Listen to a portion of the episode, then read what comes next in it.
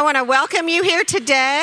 So excited to see your faces and your little ones, and um, what a fun time, what a beautiful day to be out and just get to fellowship with one another and hear from some great speakers and get to connect with other women. So I just want to welcome every single one of you. We're so excited you're here. Um, whether you're a first time visitor or you've been here before, we are just so happy to see you. So um, we especially welcome you if you're first time and just, you know, want to hope that you connect with another gal or two. And um, so we're just happy that you're here. Um, I want to uh, just call your attention to a ministry we have called Hands and Feet.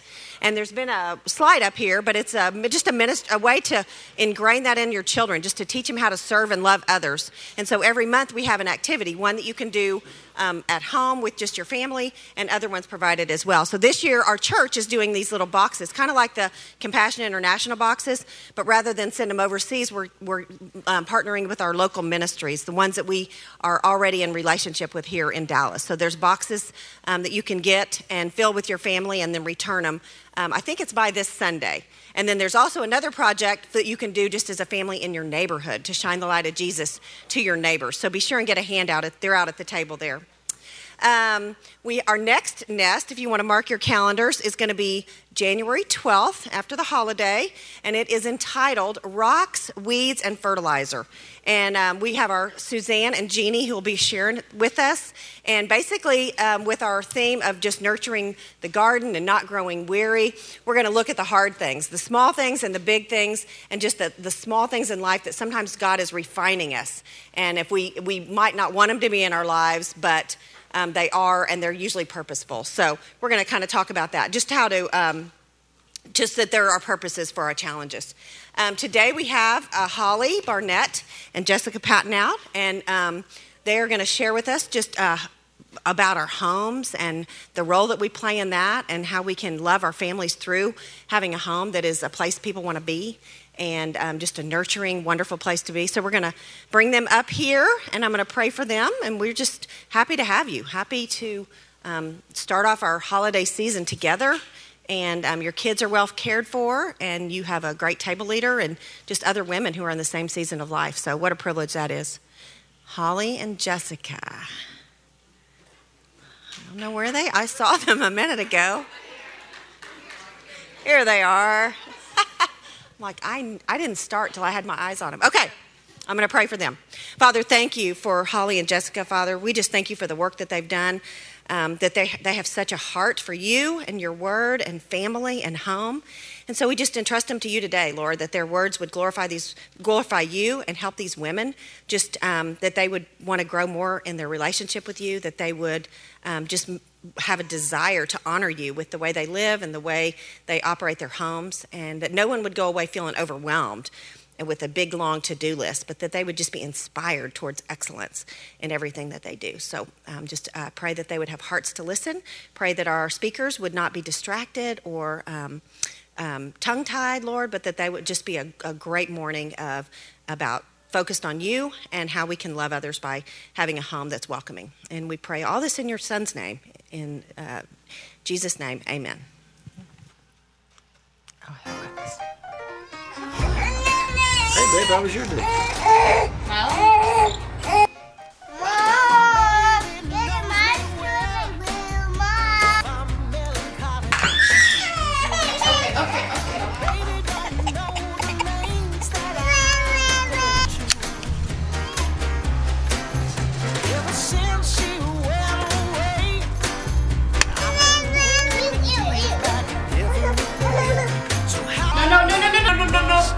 Don't drop it, don't drop it, don't Uh-oh.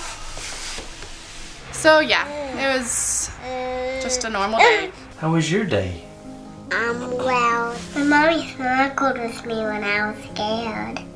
I love my baby sister so much. We laughed so hard that our bellies hurted.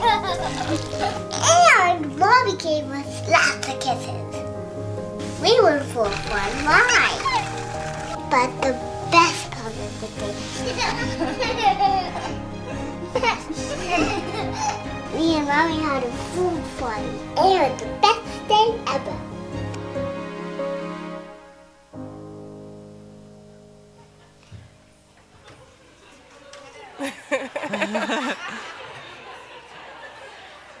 you ready? Our pictures. Oh, okay. go ahead. Hey guys. I don't know if I'm on. Yeah. Am I on? Okay. Hi. Welcome to the Nest. Um, my name is Jessica Patnod, and I'm going to introduce to you my family real quick. There you go. Ah. All right, so as you can see, I am 100% boy mom. I have four boys. David is seven, Elliot is six, Micah is four, and Nathan is two. And um, at the end of this month, I will have two seven year olds for two weeks because those first two were born in the same calendar year, and no, it was not on purpose. Um, I have been with my sweet husband since we were about 16 years old, so going on 16 years together. And in March, we will celebrate 10 years of marriage. Uh, he is the athletic um, facilities manager over at the Covenant School, um, and I stay home. And it has been a great life. Um, I would say these people are my refining process for sure, but it's been good. It's been a fun, fun journey. And, and a cool side note uh, both my kids went to Covenant, and both my kids had Jessica's husband as coaches either for soccer or for football, and my daughter Emily had him for Bible in the seventh grade. So we have known Coach P and Jessica pre kid. So Yeah, we've known them for a long time. All right, this is my family. For, I'm Holly Barnett. That's my family. That is my husband, David. And we've been married for 28 years, and we got married when he was in medical school. So he is a physician uh, down at Baylor. And then that's my daughter, Emily. She's 22. She is a senior at the University of Alabama. Roll Tide. Go Frogs this weekend. Go Ohio State this weekend so the Bama can get in the playoffs. It's just a little selfish plug there. Um, anyway, she's going to graduate in May, which is like, I'm really not old enough to have a daughter who's graduating from college, but I am. And she is in the process of uh, applying to graduate school. She wants to get her master's in mental health counseling. So, very exciting. We're very proud of her. And then my son Daniel is a junior at Baylor, Sic 'em Bears, and he is studying accounting, um, which still blows my mind because this is the child that math was not really his strong suit, but somehow he got to college and it just clicked. So for those of you who have little ones doing like Singapore math or some, if you're in that stage, just like hang in there. There is hope. Don't don't think they won't choose a path just because they struggle with it when they're little. So um, I'm going to pray for us just one more time uh, before we dive in. Dear Lord, thank you for all these women that are here. I just know in a room like this, there are moms that like are barely hanging on. They just barely got here. They're here. They're sitting in the chair. They're thinking, why am I here? But I just want you to know you're here because what you're doing is super important. And Lord, I would just ask that you just encourage every mom that's here. Just let them just uh, calm down, just take a deep breath, take a sip of coffee, have a little food, get a pat on the back from a, from a friend at the table, and just um, sit and listen in the quiet without anybody hanging on you. And um, we just ask you to be with everybody this morning, be with Jessica and me as we teach. In Christ's name, amen. All right. Amen. All right, so a quick little disclaimer. Um, we want to make sure you guys understand that this is not a stay at home versus a work from home versus a work outside the home talk. Um, these are principles that apply regardless of your work status. And our theme for this year is committed to the harvest from Galatians 6 9. Let us not grow weary in doing good, for at the proper time we will reap a harvest if we do not give up. So um, we have a quote from Mother Teresa that says, If you want to change the world, go home and love your family. Um, and also, the verse before is so relevant to this talk today. There's no place like home. Making a home for your family is such a high calling, like Holly said, and it matters to God. But we can grow weary while doing that. So, our focus today is to give you ideas to help you create a home without growing weary or giving up. So, we're going to cover the biblical role of a homemaker, creating a home mission statement, establishing your board of directors, and practical aspects of home. Home management. Oh, home management. Yeah. That, that's Yeah. yeah. okay, great. Um, all right, as Jessica and I were uh, getting ready for this talk, it, it made me think of when I was a little girl. And one thing that I would like to play, especially when I had friends over, was house. How many of you, show of hands, remember playing house when you were a little girl? All right, that's a lot of you. So I think it's super ironic now that when we were little, we thought playing house was so fun.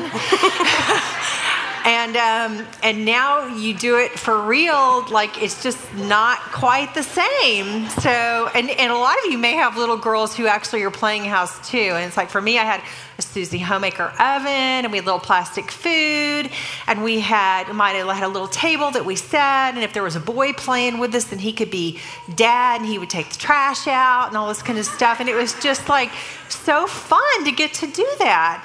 Um, but like I said, now that you're in it for real, it, it, it's not quite as fun sometimes. So um, hopefully today we're just going to unpack the role of the homemaker and hopefully give you some practical tips that can help you in this job that you, that you have now and that you're going to have for the rest of your life. You, your, your job to make a home for your family.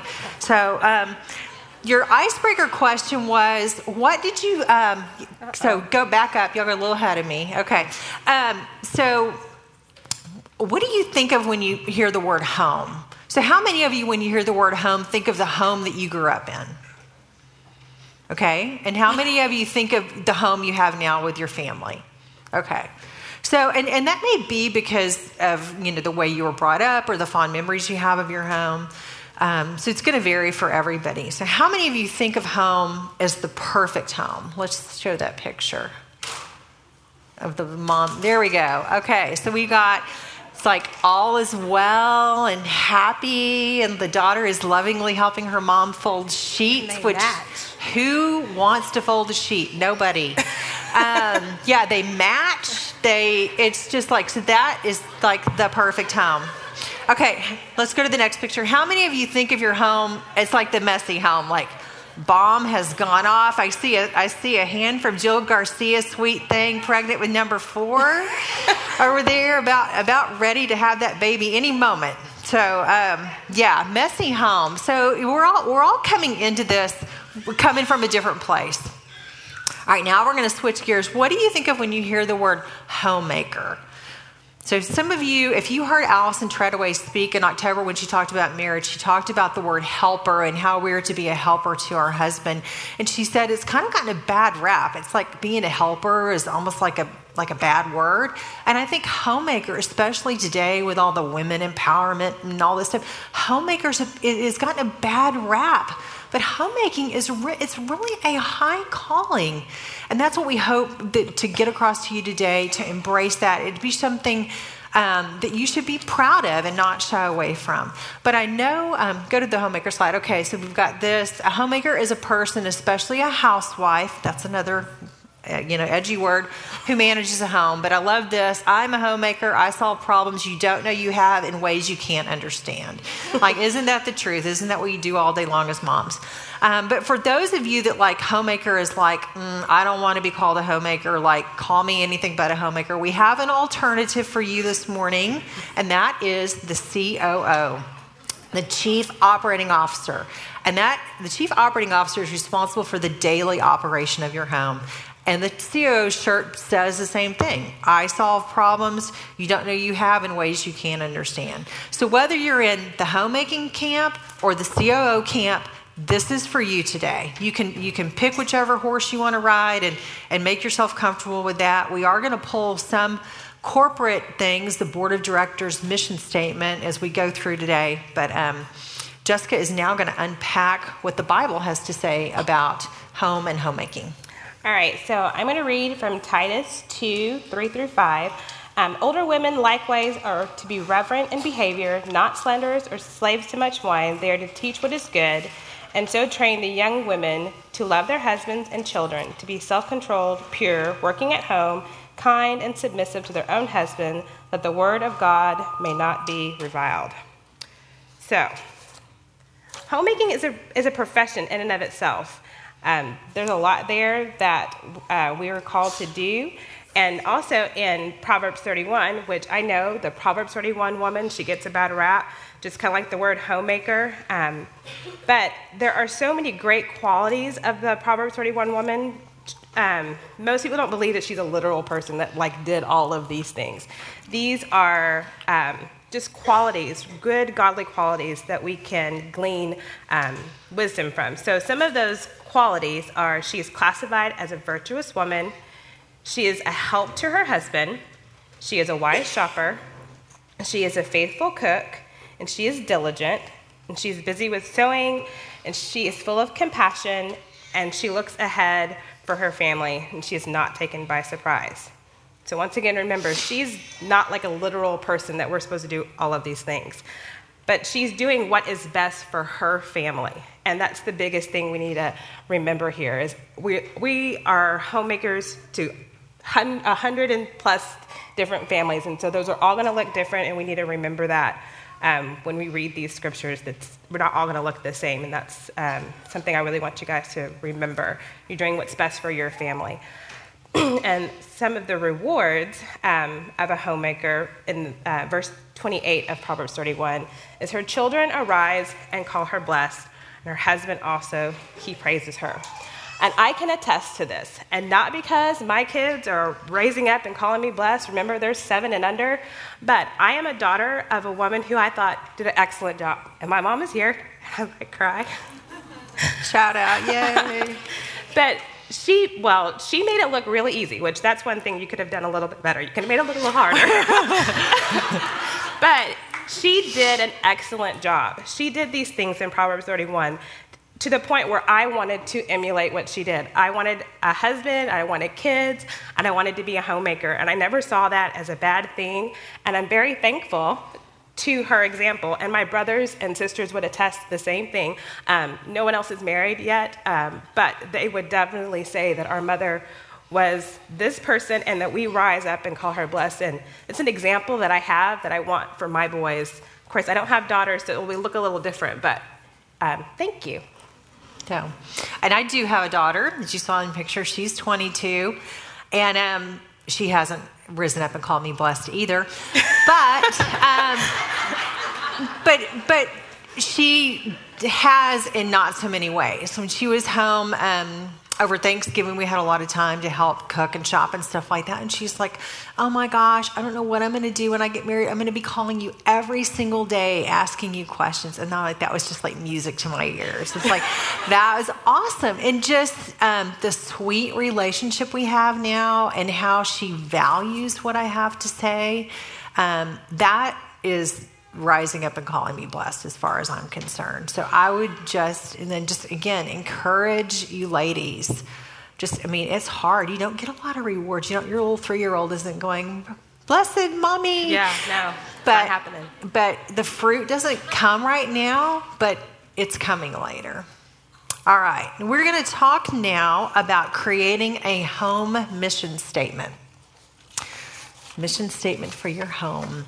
All right, so you're asking yourself, what is a home mission statement? So you think of a lot of corporations, like Starbucks, different places have a mission statement. Like if you go on their website, it kind of tells you what they're all about, what their purpose is, what their, um, you know, what makes their corporation different than other corporations.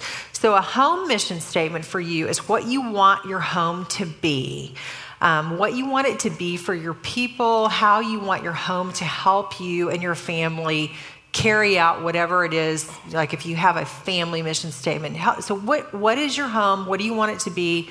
How you describe it um, and the good thing about having a home mission statement is if you have it when you get really discouraged and weary you can pull it out and remind yourself okay this is why i'm doing this this is what i'm trying to accomplish um, by having a home mission statement. It just helps you keep focused on, on what it is you're trying to do. So, a mission statement for your home is similar to, but different from a family mission statement. It's not about what you as a family want to be or accomplish, but it's about what role you would like your home to play in that mission for your family. And a great scripture for this is uh, Proverbs 24 3 and 4. Through wisdom, a house is built. By understanding, it is established. By knowledge, the rooms are filled with all precious and pleasant riches. If you look at the three main things going on in that verse, we have wisdom, we have understanding, and we have knowledge. And I think all of those things are key um, to you as you unpack what you want your home mission statement to be. And I wrote a home mission statement for my house or for my home. And I have to confess, I did not have one when I was y'all's at y'all's stage of life. I wish I had of. But as I was writing this, I'm like, this is a great, it's a great thing for me to have and to remember, especially now we're in this hectic kind of holiday season and you can easily get yourself distracted by the tyranny of the urgent. So it's great to have this to, to look back on. So my uh, home mission statement is my home is a safe, warm, cozy place where my people feel loved, nurtured, and encouraged to grow and serve. So that's just mine. Yours is going to be completely different, but um, it's a good just example to give you. So, as you're thinking about what your home mission statement is going to be, I want you to, to ask yourself so, what role do you want your home to play in your family? Is your home, is it just going to be a place for them to like eat and sleep? Or is it going to be a refuge where they want to be? Now, what do you want your husband to think of home? So, I know for me, like, I want my home to be a place that my husband wants to come home to at the end of the day. I also want my, my home to be a nag free zone. I don't want to be the dripping faucet or the wife on the edge of the roof, you know, just nagging, nagging, or waiting to bombard him with today's bad things the minute he walks in the door. I want, um, especially when my kids are little, um, I wanted my home to be uh, calm. And I know that that's like a super high calling, but just not like crazy off the charts. Um, but that that's kind of what I wanted for him. So, and then what about your kids? What do you want your kids to think of home? I know for a lot of you, you're like, I have an eight month old, I have a three month old, like they don't have an opinion, like how could this matter? But they won't always be little. They will grow up and be big people. And I can tell you now that I'm in the empty nester stage, it's I want my kids to come home. Like you want them to come home. Like now you're like, I would love to have four hours in my home by myself. When you're in the empty nester stage, you're like, come home, come home. Let's get the house full and busy again. Um, and you also want them to, you want them to bring their friends home. I think that is just, it's such a cool thing when they go off to college and they make new friends, people that you've never met, you don't know their parents, they're using their own judgment, they're bringing people home. And I love it when they bring their friends home from college. It's just so cool. So for me, um, and this didn't start like when they left college. Just started like as you, you get ready in high school and you know they're going to leave. Like I wanted my home to be a place they wanted they want to come to. And when they're younger, you want it to be you want them to be at your house versus their friend's house. So that's what uh, for me was important for my home mission statement. So remember, every home is different. So how many of you grew up in a home where you're like, I want my home to be just like the home I grew up in? Show of hands. Just a few. How many of you are like, there is no way I want my home to be like the home I grew up in? Okay, about the equal. And the rest of you are probably like, there were some great things about my home. Your husband probably had some great things about his home. You kind of want to meld the two together when you think about your home. You might have like, you might be the kid who was at the neighbor's house all the time. You were drawn to a certain house because of the way the hospitality they showed, the, the friendship, just the way you felt warm and loved and nurtured there. And that might be what you pull from uh, when you write your mission statement. Just remember, Though comparison's a thief of joy. Like don't don't compare your house to somebody else's. If you can pull on things that help encourage you, that's great. But don't don't go down the negative path. And you're going to have an opportunity here in a few minutes to um, start writing your own home mission statement. But now I'm going to turn over to Jessica, and she is going to talk about establishing your board of directors. All right, so I never worked in a corporate setting, so I, you know this definition I had to look it up.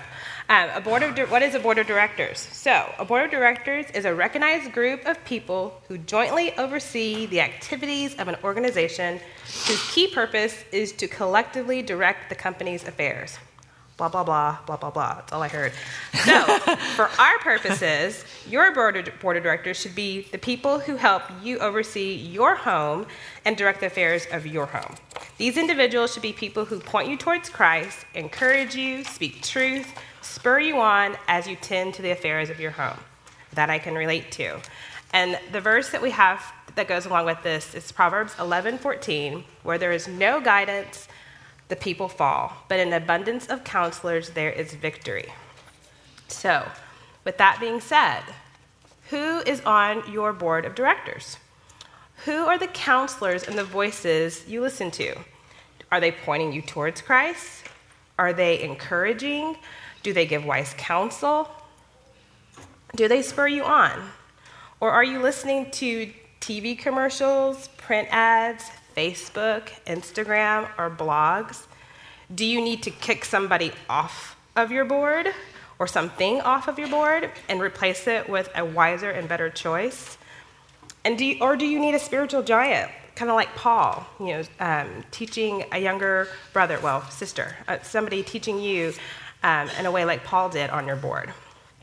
So um, I'm going to share my board. Uh, so um, my husband is at the top of my board, and then my mom, and then my community group, and then I have a close friend, Naomi.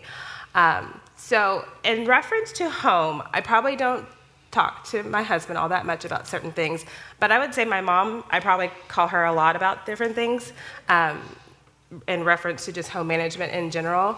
Um, and then I do, this friend, um, Naomi, I've met recently through social media. So you can you have to be careful with social media obviously with boundaries but this woman um, she loves the lord. She encourages me. I met her through instagram. And so we encourage each other in a platform that is all about comparison. And so it's been great to have that um, person in my life and on my board to encourage me in an area that if i didn't have it i could easily fall down the rabbit hole of just like comparing um, people's pretty pictures to my real life.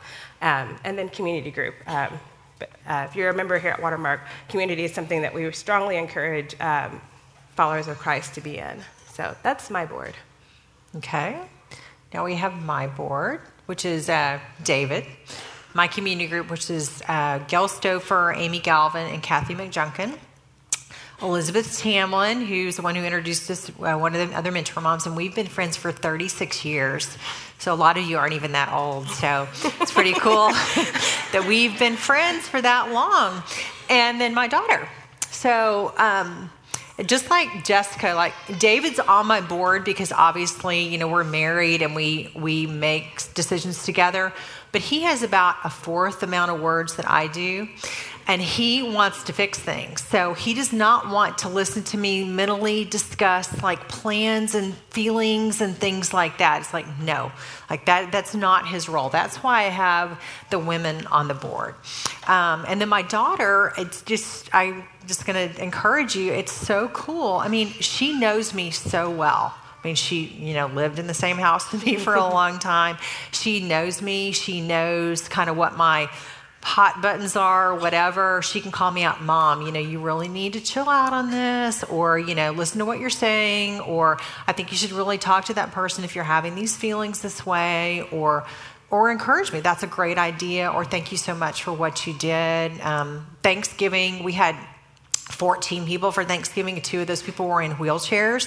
So it was a real challenge trying to figure out how to accommodate them in our dining room with the wheelchairs and stuff. And she sat in there with me. We moved furniture around, we moved chairs around. We tried like four different kinds of table, card tables, and all this stuff because I didn't want to have like the kids' table and the adult table because the youngest kid is 16. And anyway, like she had the patience to do that. And what also was thinking in terms of hospitality, we wanted everyone to feel loved and welcome. And so it, it, it was just super neat to see that um, she has that role. And she told me when she gets married, I'll be on her board. So win win. um, anyway, it's just really, um, it's just, it's just a cool thing. So one difference between my board and Jessica's board is that my mom is not on my board. And um, my mom is 85, and I love her dearly. And I was thinking about this. It's really hard because my mom, she was on my board at one time but as she's gotten older, her perspective has kind of changed, and she she's a believer. There's not fruit, and um, she doesn't point me towards Christ. And that just I want to burst into tears just saying that. But for those of you that have a mom, you're raised in a family where you had a mom that was not like Jessica's mom. First of all, if you have a mom like Jessica's mom, you should leave here and you should call her. Don't text her. You should call her and just say, I love you, mom. Thank you so much for being a godly role model to me.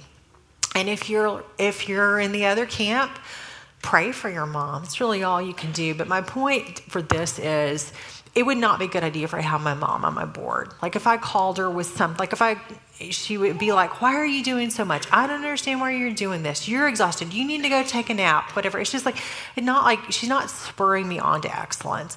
And so, um, she's not on my board. It really makes me sad. But I'm just giving those of you permission. Just because you have a woman in your life who's your mom doesn't mean she's best suited to be on your board of directors. All right, we are going to take um, table time for you to write a home mission statement and for you to establish your board of directors. So there's a space both on the front of your sheet uh, for you to work on both of those. Um, you can think about, you know, who's on your board, who might be on your board that you need to not be on your board. So work on that, and then we were going to give you time to share with your group what you came up with. And then when we come back, we're going to get down to the nitty gritty. We're going to talk about the practical aspects of home management. All right. We're going to continue. I know you guys are having some good conversation. I hope you guys are able to start a rough draft on your home mission statement and your board of directors.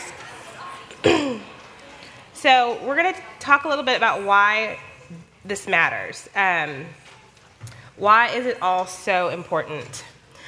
Philippians 2 14 through 16. Do everything without grumbling or arguing, so that you may become blameless and pure, children of God without fault in a warped and crooked generation.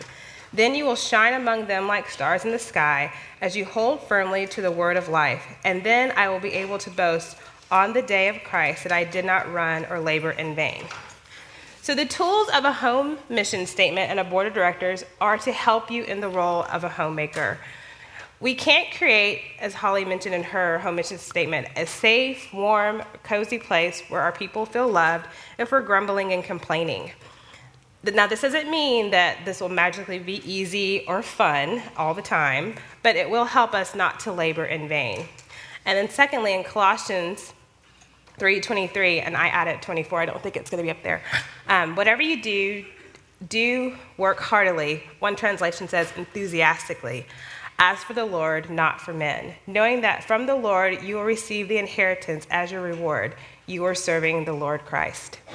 So we are fulfilling our role, role as a homemaker for the Lord. Our children and our husbands benefit from our obedience, but the main reason is to glorify the Lord and the role that He has for us. So, our goal now is to give you some practical tips to help you work wholeheartedly in your homemaking. So, uh, the first area we're going to talk about, and there's a section on the back of your handout with the six areas we're going to cover, so you can jot some notes down, um, is planning. So, um, I like, I see Bobby is smiling at me because she knows I like to plan. So, I'm a paper planner. I like a paper planner. Um, and then there are people, and I like a pretty paper planner. Like, I, I don't go to Target and get to something generic. I like, this is like a hobby for me, but even if it's not, you still have to pick something. So I choose paper, Holly chooses digital. I don't like digital except for birthdays. Um, but you got to pick something. So whether you pick a digital calendar um, uh, or a paper calendar, something fancy and fun, something simple and to the point, you got to pick something um, to plan your family. And I know several people, they plan by semesters. I just plan January to December. Um, I think when my kids get older, I'll probably plan more by semester, but I know that works for some people as well. One of the girls in my community group, she has a big like dry, dry erase calendar and her entry, and she's made it really pretty so that it's not just this messy thing that she has to walk in on. But that's where she keeps track of her husband, her two girls, and her crazy work schedule. Um, so you have to have a method in which to write down things, keep track of stuff, and plan for your family. Um, also, under planning is just keeping inventory of the things in your home. Um, you're always going to need laundry soap and toilet paper. So you don't want to find out when you need to wash something that, oh, I used the last capful yesterday, or that uh, your kid you need toilet paper um, while in the bathroom. That's not good. and um, it, it has. I've had panics before. Thankfully, there's been some in the garage. So I am once again. You, you're going to figure out from me that I don't do a lot of things digitally. I'm a little old school, even though I'm young. Um, I don't do subscribe and save. I don't do grocery orders online. I like to go to the store. I know I'm not probably in the majority, but I go to Costco. I stock up on stuff. I have it in the garage. It's there to go. Holly, you know subscribe and save. I yeah, even, I do like, some. I, some, I do some subscribe and save. I order some stuff on Amazon. I order some stuff on Boxed. Um, like if I don't have to go to Target, get me on the computer. Like I'm happy to do that because if I go to Target, I don't just end up with toilet paper and cat litter. I end up with like, oh, a cute sweater and this, and my daughter would love that, and this is so fun. And I've the money I would have saved by going to Target, I've spent because I've put all this extra stuff in my basket. So it's true. Yeah. Yes. This is true. she does. Jessica's much more disciplined than I am. So. um, and then, um, so yeah, you just have to, you have to plan ahead for different things. Um, gas in your car. So I, I put gas in my car. Um, I didn't grow up with a mother who had to put gas in her car, so I thought my husband would just magically do those things too. um, funny thing is, if you don't tell him, he won't do it. And even when you tell him, he's like, What's wrong? Why can't you go to the gas station and put it in?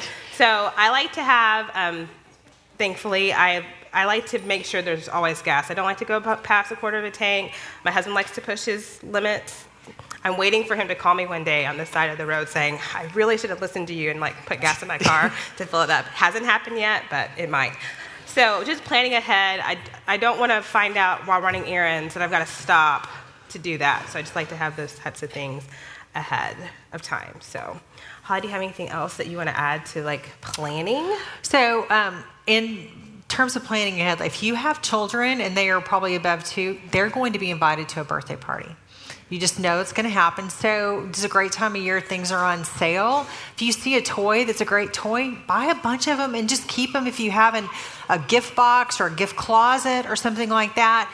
Just pl- planning ahead for stuff like that, you're going to use them. Um, not and not having to run out at the last minute or on the way to the party and pick something up or order them on Amazon or whatever. Um, birthday cards. Um, we did a uh, run through for Allison Treadaway on Tuesday, and I said to you know, stock up on, on cards, like have birthday cards and sympathy cards and get well cards and all this kind of stuff. And she's like, I don't ever send cards, and I'm not sure how many people in our audience actually send cards. So, show of hands, how many of you actually send real cards in the mail? Woo! Yay! Yay! Um, so, and, and I'm guilty. I mean, I will text somebody happy birthday, but the the art of sending a card and all that, and like actually having happy mail to open as opposed to like flyers and bills, bills. and junk like that. It's like I think it's a lost art, and especially for the older generation, like we love cards, like you would really bless your parents, your grandparents, things like that. So, if my favorite place to get cards right now is Trader Joe's. I love Trader Joe's. They're not expensive. Super They're cheap. right there by the checkout line. They're not off color, so you don't have to worry about blushing when you open the card that it's going to say something inappropriate. So you're there getting groceries, grab a few cards and keep those. All right. Um, one thing I'm a big proponent of in terms of planning are master lists. And so that would be I have would have a master template for um, instructions for a babysitter, and a lot of you probably have it. Instructions for what you do when you go out of town and you're going to leave your kids with the in-laws, like, and that would so just a template to start from. It's going to change every time depending on when you're going out of town or whatever. But the basic stuff like this is the pediatrician, this is the dentist, these are my neighbors, these are the teachers, this is the, you know, if you, uh, you know, can't, if you start to wig out and you can't handle it, this is my friend you should call. Just things like that. Having a master list for those things just helps you get started. A master packing list. If you're going to go on a trip, especially when you're got littles and you've got all that paraphernalia, like there is nothing worse. You get there and you're like, oh my gosh, I forgot the pacifier or whatever, and then you're out running around trying to figure that out.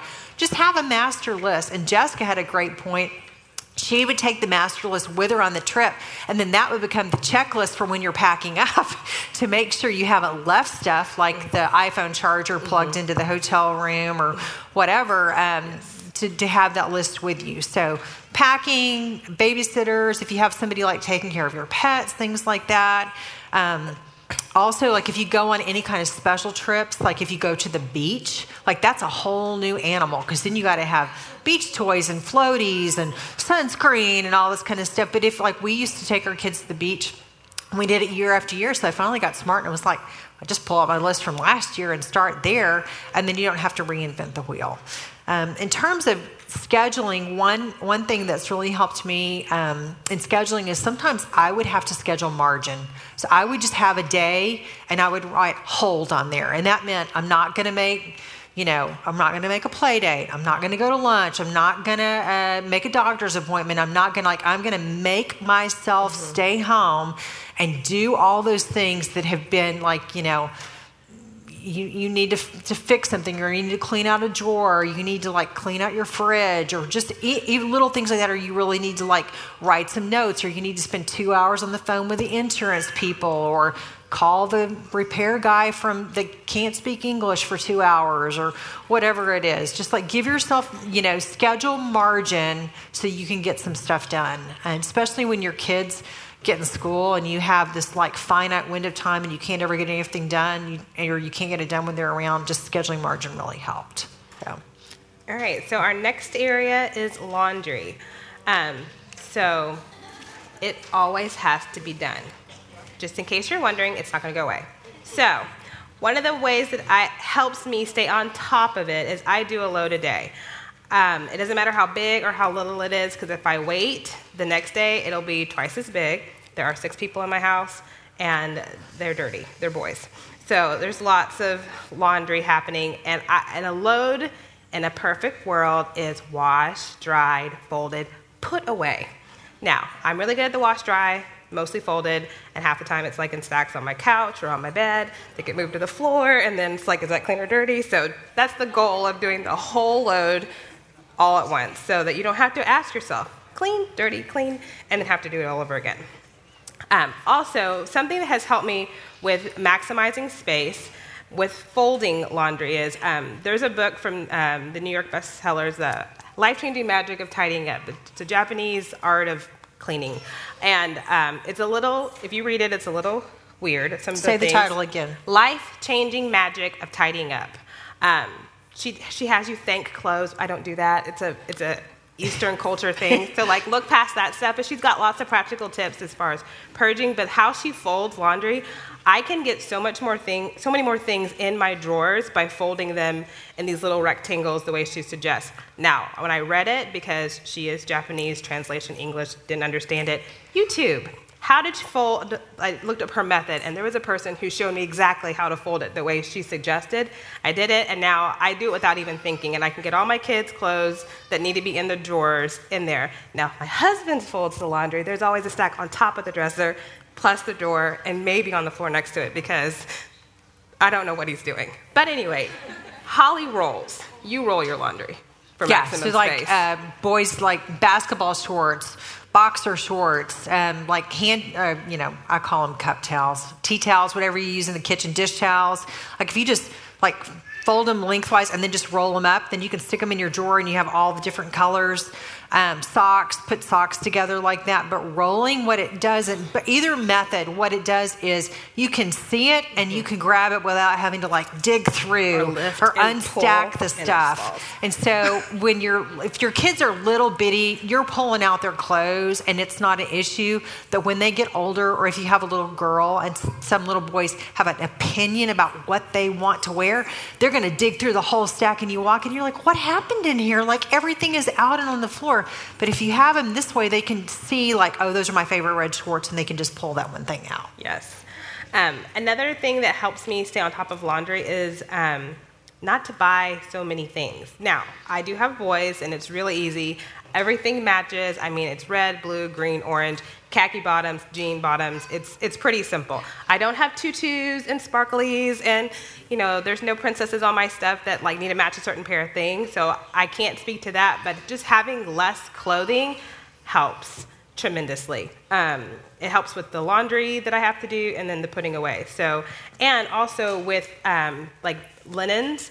Uh, we have a towel per person in our house. I don't have extras. So I can't possibly have three loads of towels, which are my favorite load to wash, uh, to dry and fold because it's really quick. Like you fold it really quick, it's like, ooh, five minutes, I got something done.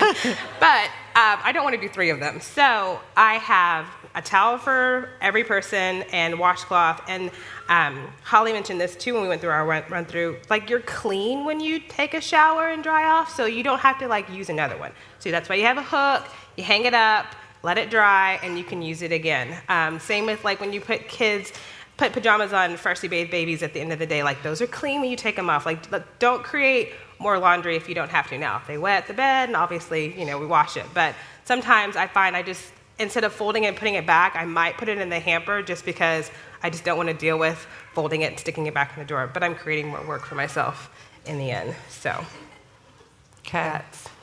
All right, food. How many of you have families that like to eat?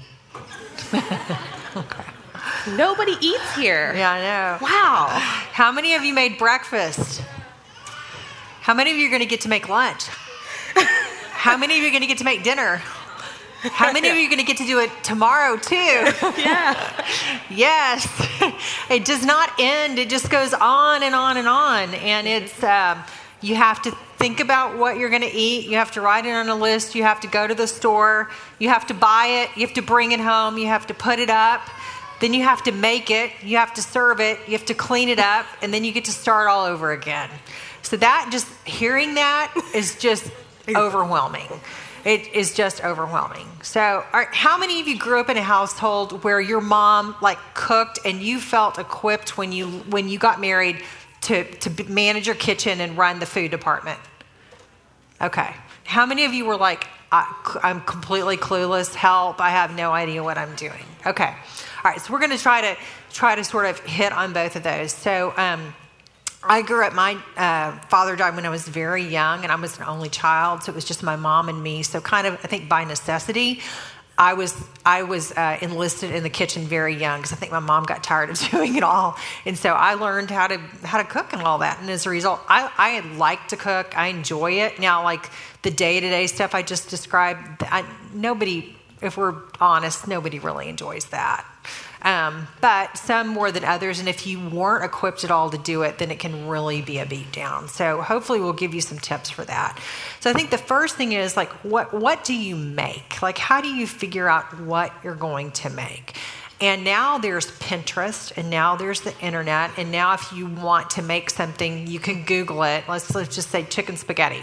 You can get on Pinterest and do chicken spaghetti, and you're gonna there's gonna be 50 recipes with pictures that pop up. If you get on the internet, same thing. And if you if you're a cook, like if you're like me and you like to cook, that's so fun. it's awesome because it's like, oh, they use this ingredient or they use this ingredient or that's a way to cut out some calories or I never thought about putting mushrooms in there or whatever. It's like I think it, it's really fun. But if you're not a cook, that just like blows your circuits. Like, oh my gosh, what do I do? Which one do I make? Where do I start? I know if my family's gonna like it? Like, forget it. We're just gonna have, you know, ravioli in the, out of the can or whatever. You just give up. So I think a couple of good things and Jessica and I talked about this because she likes to cook too, um, is have an old school cookbook like um, that that you you can go like you know you trust you can go to and you can use. So I have a couple. So one is it's necessities and temptations. It's from the Junior League of Austin. Mine is literally it is falling apart because I have used it so much. Um, it is, I think I Googled it, Barnes & Noble had it like for $1.99. They have it at half price books. I mean, it's old, ladies. That's why you can get it. But what I love about this is they're good recipes. Um, you can you know actually make them. And then there it's full of like tons of helpful hints. Like if you're ha- like how to set your table and there's pictures or like how the quantity of things you can buy if you're having people over. There's a whole section in the back on like if you want to make play-doh or silly putty or bubbles or whatever or your you know christmas cookie dough or just all kinds of different things. Anyway i this is a, a, a to me is a trusted source. The other one is the pioneer woman and I just pulled like one. I mean, she's, I think she just came out with her fourth cookbook. I think this was her first. What I like about this is there are pictures. So if you are not a cook, this is your friend. It's like, put the butter in the pan. There's a picture, there's the pan, there's the butter. like, uh, melt the butter. Picture of the melted butter. Add the, the, you know, it's like, it is, as foolproof as it can get. And it's written in like, she's from Oklahoma, it's written in plain language. You can understand it. She doesn't have a bunch of bizarro ingredients. I mean, she lives in a teeny tiny mm. town. Yes. So it's stuff that, that you have. And the other thing is like, it is yummy. Yes. Like, how, I didn't say healthy, I said yummy. so I think I think her cookbook's right, and she you can you can also get on the computer and um, you know Google, Google it and pull up her recipes. But the good thing about having a real cookbook is, especially if you're trying to cook with kids, if you have your computer in the kitchen with a recipe open, and you spill milk, flour, uh, butter, melted butter, like on the computer, is no bueno. Like having the book and you can wipe a page off, especially if you get one at half price books for $1.99 like it's it's okay. So those are the cookbooks. Um, i would say on pinterest if you're really going to make something off pinterest read read comments about what people like. This was awesome. I loved it. Or the same thing i think there's like all recipes or different websites. Like read like did real people really make this and eat it? And what did they think of it? What Um, adjustments? Pardon What adjustments did they make? yeah, what adjustments did they make? Like way too much salt, or I Yeah. it, this, you know, I cooked it as long as they said, and it turned out terrible, or whatever. I think, truthfully, if you're not a cooker, your best resources are sitting right at your table, or they're on your board of directors. Call somebody who you know has a handle on this and be like, "Help! What do I do? What did you make for dinner last night? We're in a rut. I need some help." Just reach out to like normal people. Okay, meal planning. Same thing. Ask your friend, what are you planning for dinner? Or get, get some ideas from them or your community group. Ask your husband, hey, is there anything that you would really like for me to make? Or give me three things that you would like to see us have for dinner. When your kids get older, you can ask them. You have to wait till they're old enough to not be like pasta, Pizza. mac and cheese, pizza. like, you know, you have to, you know, get them a little bit older so they give you good input. Um, some people, um, there are all kinds of things on the internet in terms of meal planning. Like some people want to plan a whole month at a time. Some people do a week at a time. Some people do a rotation where they fix the same thing every single month. If you're stuck in this, um, you can go to the internet, come up here and ask us afterwards. This is kind of, we both really um, like this area, so we're happy to help you. Happy, happy to help you. Couple of things I did when I was in y'all stage, one was a cooking co op, and one was what we called the Frozen Food Network. So, a cooking co op is basically you get three or four friends that are like minded, same stage of life that you're in, meaning they don't have like teenagers and you have a four year old. Um, and you fix four meals of the same thing and then you switch with them and then so you only cook one day a week and then the other days of the week they bring food to you. So the i've been in i've probably been in four of them i think. Different ones. Some, one i was with a friend we met at the ballet studio and she gave me her meal and i gave her mine. Uh, we had one where like i delivered um, on Monday and cooked Sunday, delivered Monday, and then Tuesday, Wednesday, Thursday, I had food brought to me. Some people want the food hot, so you just have to put it on the table. Some people, it goes in the fridge. Allison was in one where they did all this swapping and everything on a Sunday, but the cooking co op um, can be a, a really great thing. The, the, the key to that is it, it- you can't be driving to Frisco if you live in Lakewood. It's got to be in your neighborhood. And if you're gonna, if somebody you're doing life with in the same neighborhood, or you see them at the soccer field, or whatever, that's really key. And you also need to have the same standards. Like if if casseroles don't fly at your household, then you need to make sure that you're not getting. You've made you know, baked chicken and you're getting four casseroles the rest of the week. So that's that's key to that. The frozen food network was we would um, like ten women would get together. We would all make an entree and freeze it. And by the entree, I mean like it would be a roast that's ready to go in the crock pot, a flank steak that's ready to go on the grill, chicken that's ready to be baked in the oven. And I would make 10 of the same thing and bring it, and then you would leave with 10 different things that can go in your freezer. So you keep track of the money, and it all, like people that buy meat, it's going to cost more than the people that buy chicken, but it all kind of evens out. And then you have those 10 I, they would be like gold to me. Like, oh, do I really want to use one of the frozen food entrees from the freezer? But then all you're responsible for is like a, a salad or vegetables or a side dish or whatever. You didn't have to think really about what you were going to have for dinner. So if that sounds interesting to you, and I didn't explain that clearly, come and find me. I'm happy to help you. And I've got a whole slew of recipes, probably like 35 recipes of things that we made. And a lot of them were like five ingredients. So it sounds overwhelming, but I would get my red solo cups out and I would just pour all the ingredients in the cups. And then you get your Ziploc bags and you put all your stuff in. It would it'd take you maybe like an hour to make 10, 10 recipes of the same thing. So it was a complete win win.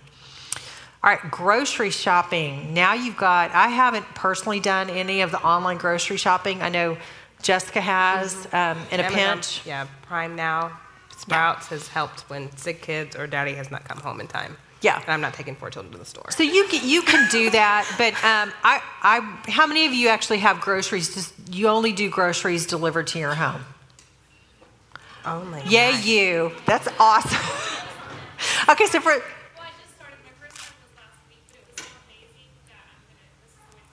Okay. All right. She said it was amazing, and that's how she's going to do it. So, for the rest of us that go to like the real actual store, what I would say to you is shop early or shop late. Go as early as you can in the morning, go as late at night as you can. Don't go between three and six. That's when everybody is like, oh my gosh, I have nothing to feed my family.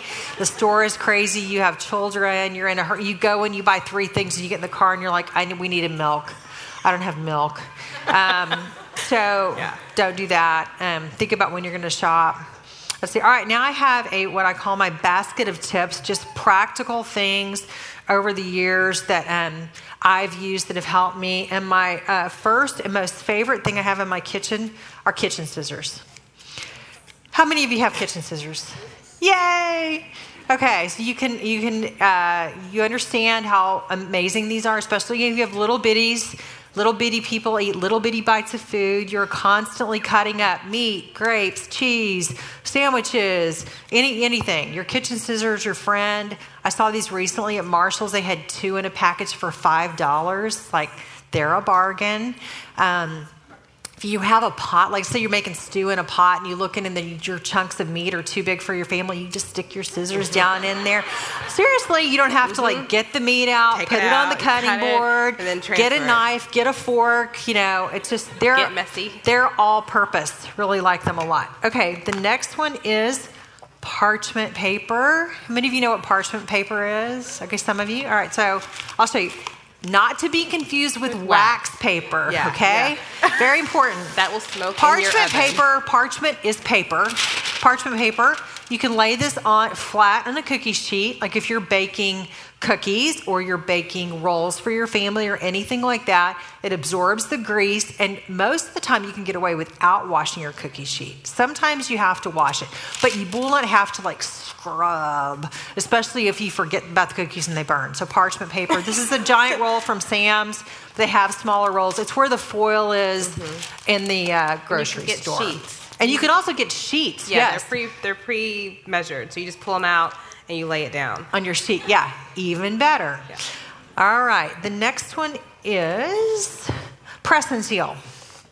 Really like press and seal. It's un- unlike saran wrap. How many of you use press and seal? Okay, so you know, like when you use saran wrap and you pull it out and it's wadded up and it's all over you, and you can't tear it, and then you tear, tear that off and you ball. throw that away, and then you start over. Press and seal is not like that. It actually comes out, it actually tears, and then it sticks and it stays. It is awesome, and you can also use it in the microwave. So I think press and seal is great. All right, crock pot liners. How many of you? Yeah, I hear this. Woohoo! Okay, so the crock pot liner goes in your pot. You put your food in there. You cook, and then when you're done, you dump the bag out. Now, it, you, you have to wash your crock pot. This will not save you from not washing your crock pot. But what you don't have to do is scrub. You don't have to soak it overnight with the dishwasher tablet in there. These are awesome. Ziploc bags, which I did not bring, but like, what do we do without Ziploc bags? Like, I can't imagine. They're not just for your kitchen, they're, they're for everything. All right, steam bags. How many of you have seen steam bags? Not very many. Oh, ladies, this is awesome. Okay, you get the same thing in the area like where the foil and all that kind of stuff is. It's a little bag, they're by Ziploc, and it tells you, like, cook with this side up. And on the back, it has asparagus, broccoli, carrots, cauliflower, green beans, potatoes. And it tells you exactly if you have a half a bag, this is how long you cook it. You have a full bag, this is how long you cook it. You put your vegetables in there, you put whatever kind of seasonings you want in the bag, you stick it in your microwave, it comes out, and you dump it straight in the bowl you want to serve it in and they are perfect. So you don't have to get your steamer out, you don't have to wash another steamer. And then what I'll do is if you have leftovers, they go right back in this bag and they go back in the fridge. Now, you, are not supposed to re steam in these bags, but they can be used for storage. So I think we did. Um, sweet potatoes for Thanksgiving. So we did all the sweet potatoes. We like peeled real ones and did them but you can steam them in here. Hmm. Potatoes, you can do eggs, you can do chicken, you can do all sorts of stuff anyway. I think they're great. You can also get these on Amazon. I think you get like, you can order like a quantity of 10. So get together with the ladies at your table and somebody order them and share them. all right, flour spray. For those of you that like to bake, this is called Happy Baking. It's spray with flour in it.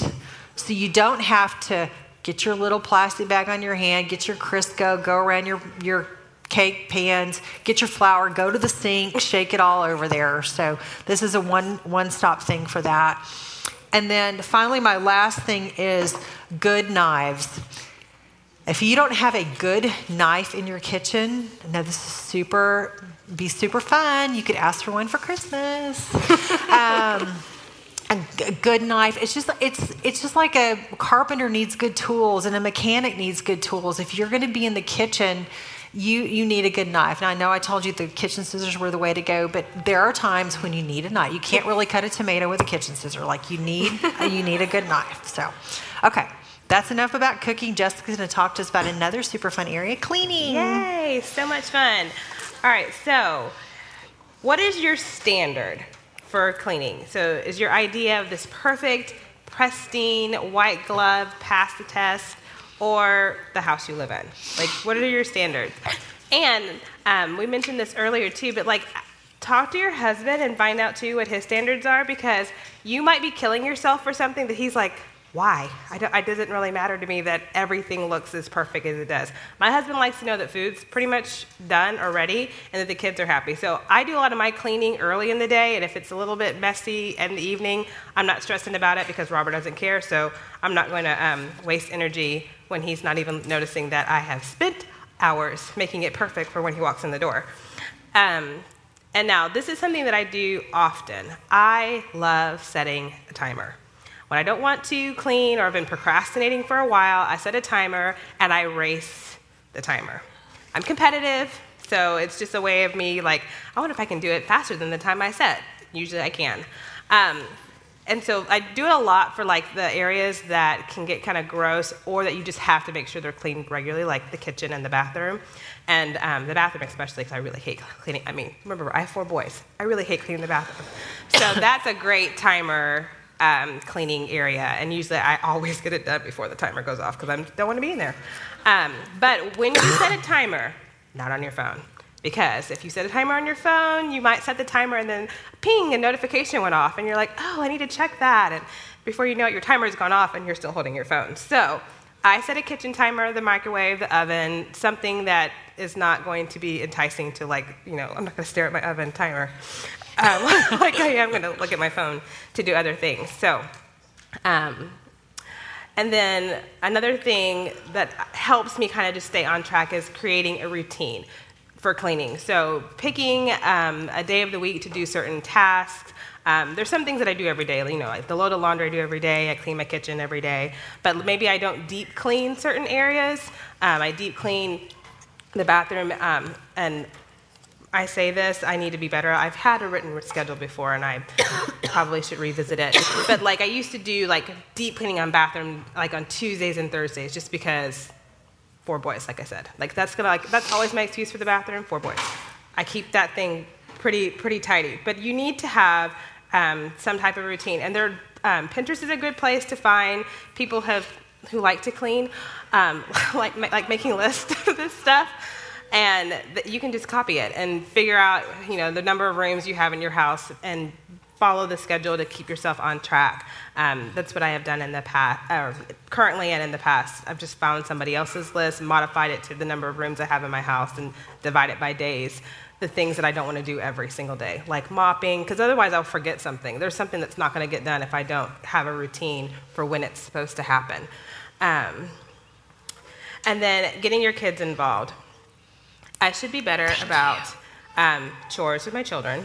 Um, so this is me talking to myself as well. But my kids have a routine for like when they come home from school, like their shoes go in a basket, their backpacks go in a certain spot. When they take off their school uniforms, because we're, uh, we're, in DISD, so we have standardized dress, like they take off their clothes and they go in a certain spot. Um, so those types of things I don't have to worry about cleaning up. But kids can be involved in lots of actual cleaning things. And um, a, um, something that Allison mentioned to us is that having like tidy up time. Putting on fun music, having the kids get involved, just, you know, don't make it long. I mean, you don't like, I mean, I don't like cleaning for long periods of time, so they're definitely not going to want to clean for half an hour or an hour. But like 10 minutes, five minutes, p- tidy up um, is really good with fun music. and then, Holly, you have some really good tips uh, for cleaning supplies that um, the bathroom yeah, just if you have more than one bathroom, like keep your cleaning stuff in more than one place so that you're not having to like i mean and you can get a little tote and go room to room with your toilet bowl brush and your toilet bowl cleaner and all that kind of stuff. But if you have it in the bathroom where you're using it especially you've got little kids like they're in the bathtub you can whip out your clorox wipes and like do the counter and do the sink or windex the mirror or wipe the potty or the floor or whatever. Like just make it easy on yourself. I mean it's just not that much more to have. I mean, you're going to use the cleaning supplies. So if you have it in one place versus two or three, doesn't really make that much difference. Yes. And oh, and timing your worst chore. What? Yeah. So um, actually, this is a tip from Elizabeth. Um, so and, and, we actually kind of both share the same thing. Like, I hate to unload the dishwasher. So, and, and it would just be like, I don't want to unload the dishwasher. And I'm like, when I should be like, I'm so thankful I have a dishwasher. I'm thankful I didn't have to wash all these dishes um, myself, which uh, we all know that in our head, but still there are things that we grumble about, like the laundry. We're thankful we have you were not down at the river with the with the rub board, but still, it's like somehow like putting away the clean laundry is just like such drudgery. But if you get a timer out, like I, I time, it takes less than two minutes to unload the dishwasher. It is just not that big of a deal. So if you have a chore that you really hate, time yourself, and somehow it just mentally is like, this is two minutes. I can do this. Like. Yeah you can do anything for two minutes. Yes, so pretty much. That would help. I think that's all I have. All right. I think I'm getting haircut. Back. Yeah, I'm not sure what it is. Okay. Big picture. So, what is the big picture? These are just things that you have in your life that you have to deal with. And uh, one of those is purging. So we moved this summer. We were not planning to move. It was a very impromptu type thing. And so I had not been planning to move. And um, I became an expert purger because all of a sudden I realized when I started packing stuff up, it's like, where did all this stuff come from? Why do we have this stuff? Why we don't need to move this stuff? I don't. I don't want to pay somebody to move this stuff. Well, I got busy, and so my advice to you is, don't be me. Purge now. um, so you're in a perfect when your kids are little like the, the good thing is their clothes don't stay the, they don't stay in the same size clothes for very long. So when they outgrow stuff figure out what you're going to do with that. And that may be oh we have another baby coming and we have a, another child of the same sex or whatever. But if you don't then like find a place to in like you can keep the keepsakey things but most of the stuff that little kids wear is trashed. And and you're not going to want to save that for them for some precious memory. So find a place to to to give it away or do something with, or there's all kinds of resources for that.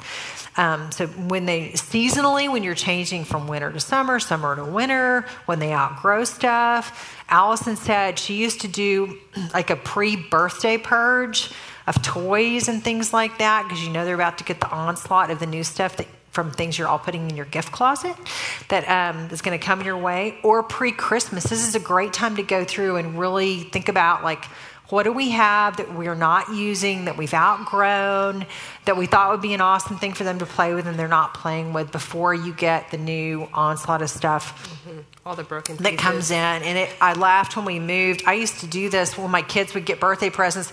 I wouldn't let them have all of them at the same time. I would hold some back. So I was packing up this uh, bathroom, and I opened the clo- I opened the cabinet above the toilet, and there were all these like little boy, like six year old birthday gifts that were still in there. My son is 20. Yeah, really bad. I know. So it's like somebody was the benefactor of these uh, these things I kept kept back.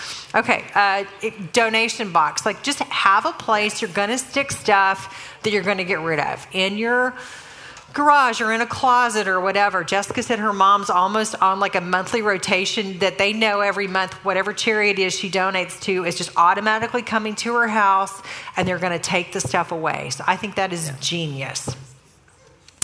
You can sell stuff on online garage sales. Like if you have some, like you bought some a stroller or some kind of big ticket item that you really don't want to just give away, you might want to make a little money to make buy the next gadget you need. Online garage sales great.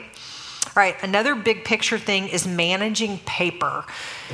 What do I mean by that? I heard a couple of groans. Um, I just let me just tell you, it's so much better than it used to be because before the internet, which I know I was, I like lived before the internet. Can y'all believe it? Like you didn't get bills online, and you didn't get, you know, things you could just drag into folders. Like everything came through the mail. Every bill bill was paper. You paid things with a check. So it's gotten way better. But there are still some things in life that come by paper, like uh, insurance policies, report cards, birth certificates, so security cards, uh, vehicle registration, a lot of that stuff. I mean, it it's real paper, and somebody has to be responsible for that in your household. Um, and especially with kids, they get and I'm sure it hasn't changed that. They're not sending digitally home your kids' homework and your coloring sheets and all that kind of stuff. So you're getting bombarded with all this paper. So for the important items, I have um, I have a bunch of these, but it's a basically like a portfolio folder that has a bunch of different pockets in here, and then you can designate however you want. This happens to be one when we moved, it was my opportunity to start fresh. And so I have a new one for my house where you have like warranties or things about if you got things repaired, your foundation or the roof or the sprinkler system or appliances or anything like that. I have another one called an estate planner, and that would be where I have um, immunization records, uh, passports, social security cards, birth certificates, um, just you know, car titles. I mean, the car titles are in paper. And somebody in your family has to be responsible for those. And as your kids get older, it's not going to be them responsible for their birth certificate and stuff. They're going to be like, "Mom, I have to have that birth certificate for college or whatever." And you you don't want to be going like, "Oh my gosh, where is it? I can't," you know. And then you have to order another one from the county where they were born or whatever. So get a system to keep up with the important pieces of paper.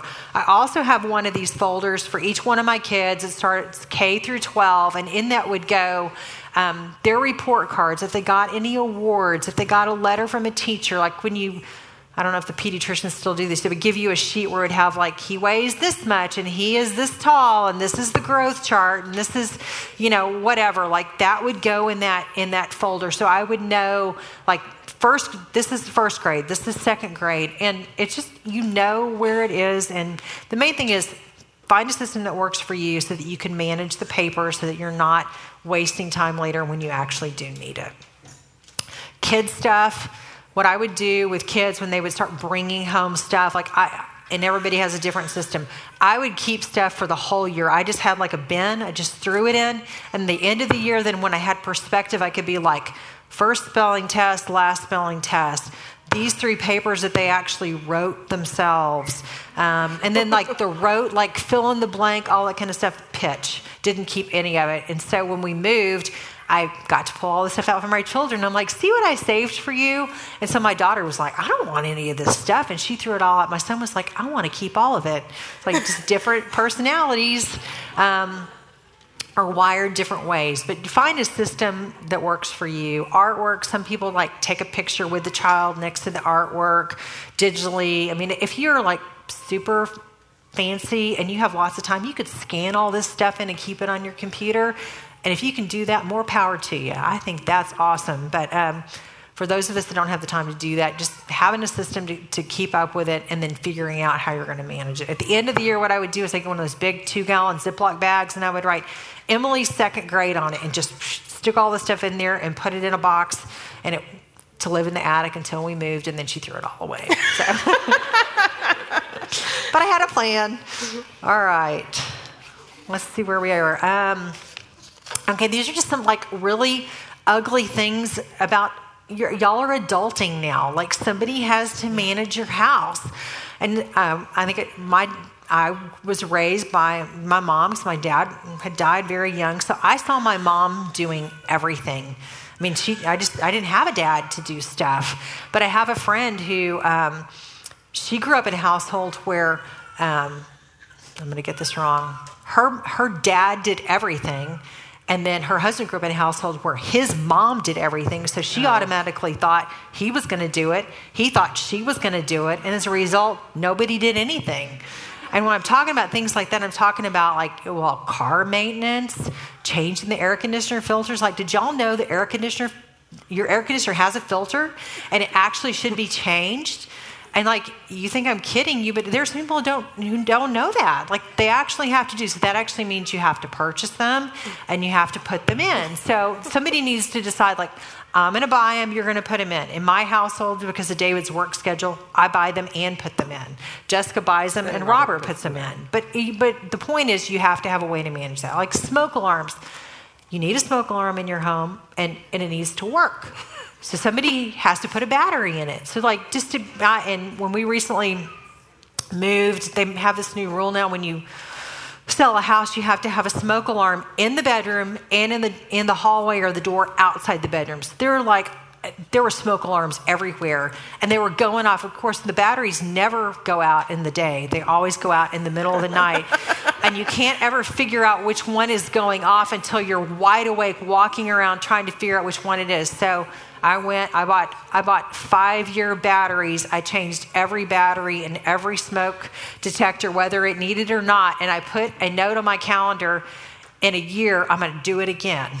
kind of like Elf. He can change the batteries in the smoke detector. Y'all are supposed to laugh. Um, anyway, but just somebody has to, you have to have a plan for that. Okay, uh, fire extinguishers. Like, you need a fire extinguisher in your home. Like, how many of you have a fire extinguisher in your home? Okay, those of you that don't, we, I actually had to use one. A friend caught her skirt on fire from a can like we had a little citronella candle out and I had to stop, drop, and roll and do the fire extinguisher thing. So I'm a big proponent. Um, but they sell these on Amazon. They're nine bucks, and it's like a, enough to put out like a like a what you would need at home to put out a fire before you call the fire department. I bought one. They're like they're tiny. They can go under every cabinet. Mm-hmm. So I'm just little public service announcement there. But these are things that fall in the big picture of your home. Somebody has to be responsible for this kind of stuff, like the gutters. The gutters in your house, if they're full of leaves, the water pulls up. It runs under your under your. Uh, shutter, your, your, shingles, eaves. your eaves. Yes. It can ruin your foundation. All it can. So these are just like big adult things you have to deal with, and somebody needs to have a plan for those. All right. Now we're going to talk about uh, quickly special events. And so, what I would tell you on that, my one um, key thing that I've done in this area that has been huge is I have a Christmas book, and this is probably one of the few areas of my life that's my, um, as my friends would call it, old lady. It's not digital. Um, Elizabeth does the same thing, and hers is all digital. But this is my Christmas book. I started it probably about 10 years ago, and what is in here is I write down everybody I have to buy for.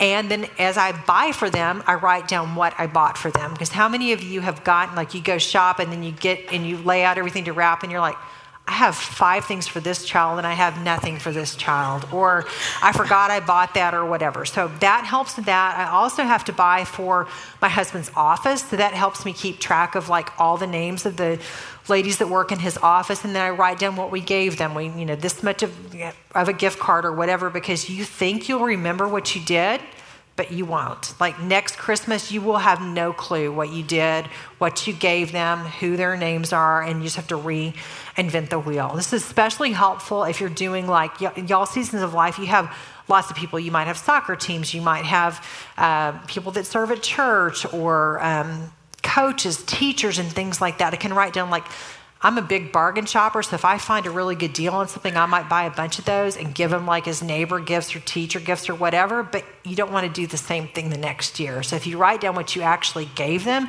then you'll remember.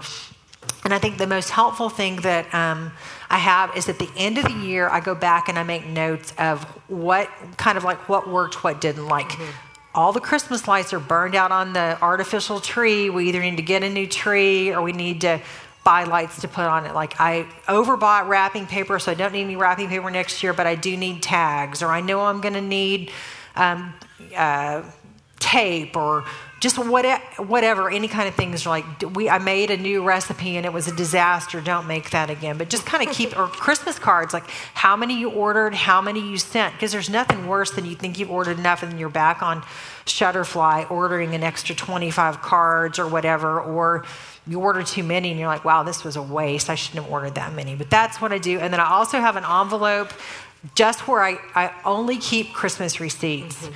in this, so that at the end of the year, when you or after Christmas and you got to return things, you're not trying to dig through or figure out where you put them. I know, I know where they are. Yes, I do that too. I didn't have it. I didn't call it a Christmas book, but yeah, I keep the just receipts. a way. I mean, I think that the main lesson and stuff like this is like you think you will remember, but you won't unless you write it down either on your digital calendar, in a book, something like that. And do the same thing for Thanksgiving because I'm in charge of the Thanksgiving stuff. The master Thanksgiving grocery list, what we need to buy because we pretty much serve the same thing every single year.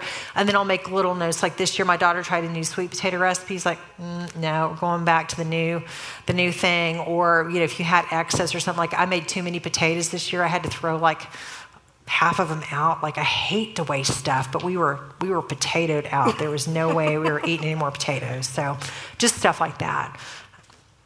All right. I think that's We've awesome. been on like speed dial. Yeah. All right, we want to give y'all time to process all this. Think about what areas are easy for you, what ones are hard, what changes can you make? Do you have some tip that you're dying to share with the ladies at your table? But the most important thing I want y'all to hear is please do not leave feeling overwhelmed. Please leave feeling encouraged. Like pick pick two things. Like I'm going to give that a whirl, but don't go I must go home and I must redo all this stuff. Don't do that. So sit and visit with your friends and then uh, meditate on our opening thing back to the Mother Teresa. If you want to change the world, go home and love your family. So be easy for all of us to do after this morning. So Thank you, ladies.